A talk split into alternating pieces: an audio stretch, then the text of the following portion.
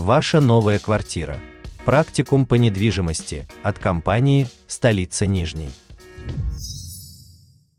Здравствуйте, с вами Андрей Журавлев, пресс-секретарь столицы Нижней. И сегодня в новом выпуске подкаста «Ваша новая квартира» мы поговорим о местах общего пользования в жилом доме, что к ним относится, каковы правила их оформления и на что имеют право жильцы. Итак, места общего пользования часто в материалах застройщика обозначаются аббревиатурой МОП. Это общее пространство и объекты, предназначенные для использования всеми жильцами дома. Они обеспечивают доступ к удобствам и услугам, которые не привязаны к конкретной квартире, но являются общими для всех жильцов. Конкретный набор мест общего пользования может варьироваться в зависимости от правил и политики управления тем или иным многоквартирным домом, ну и, конечно же, от архитектуры самого дома. То относится к местам общего пользования. Подъезды и холлы, коридоры и лестничные клетки, которые обеспечивают доступ к жилым помещениям, общедомовые лифты, предназначенные для перемещения между этажами, общие парковочные места для автомобилей жильцов дома, крыша, если она является общей территорией, доступной для использования всеми жильцами – внутренние и внешние лестницы, предназначенные для эвакуации в случае пожара и других чрезвычайных ситуаций, а также пожарные выходы. Подсобные помещения и общие комнаты для хранения велосипедов, колясок, инструментов и других предметов общего пользования. Такие помещения, как правило, размещаются на первом этаже жилого дома. Также к общим помещениям относятся внутренние дворы, зоны для отдыха, детские и спортивные площадки, зоны для прогулок, площадки для выгула собак, сады, то есть все, что размещено на земельном участке, относящемся к дому. Также к общему имуществу относятся кладовые и помещения для хранения личных вещей жильцов, например, для уборки или ремонта. Общие прачечные, где жильцы могут стирать и сушить свою одежду, если они имеются в доме. Владельцы квартир в многоквартирном доме имеют определенные права на общее имущество дома в целом. Как конкретно использовать такое имущество, решает общее собрание собственников дома. Что, например, оно может решить? Ну, например, будет ли двор закрытым или открытым, без машин или с парковкой, устанавливать ли шлагбаум. Собрание, общее собрание собственников также решает, каким будет доступ в подъезд. А, будет ли установлен кодовый замок, домофон или видеодомофон. Как будет использоваться общественное пространство. Например, детские спортивные площадки, контейнерная площадка, площадки для выгула собак, места для парковки машин. Общее собрание собственников также решает, сколько тратить средств на поддержание благоустройства, малых архитектурных форм и озеленения, уборку и вывоз снега.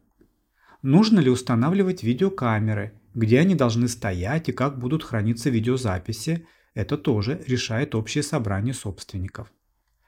Также решает, какие интернет-провайдеры могут оказывать услуги в доме, какие общие помещения и кому сдавать их в аренду, размещать ли рекламу на фасаде дома и какую рекламу можно размещать.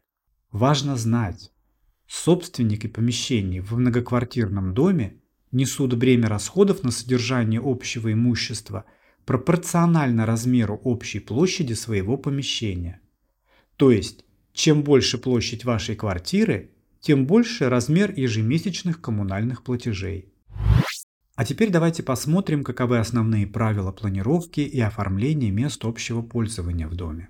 Планировка и дизайн мест общего пользования в многоквартирном доме призваны создать комфортную и функциональную среду для всех жильцов без исключения.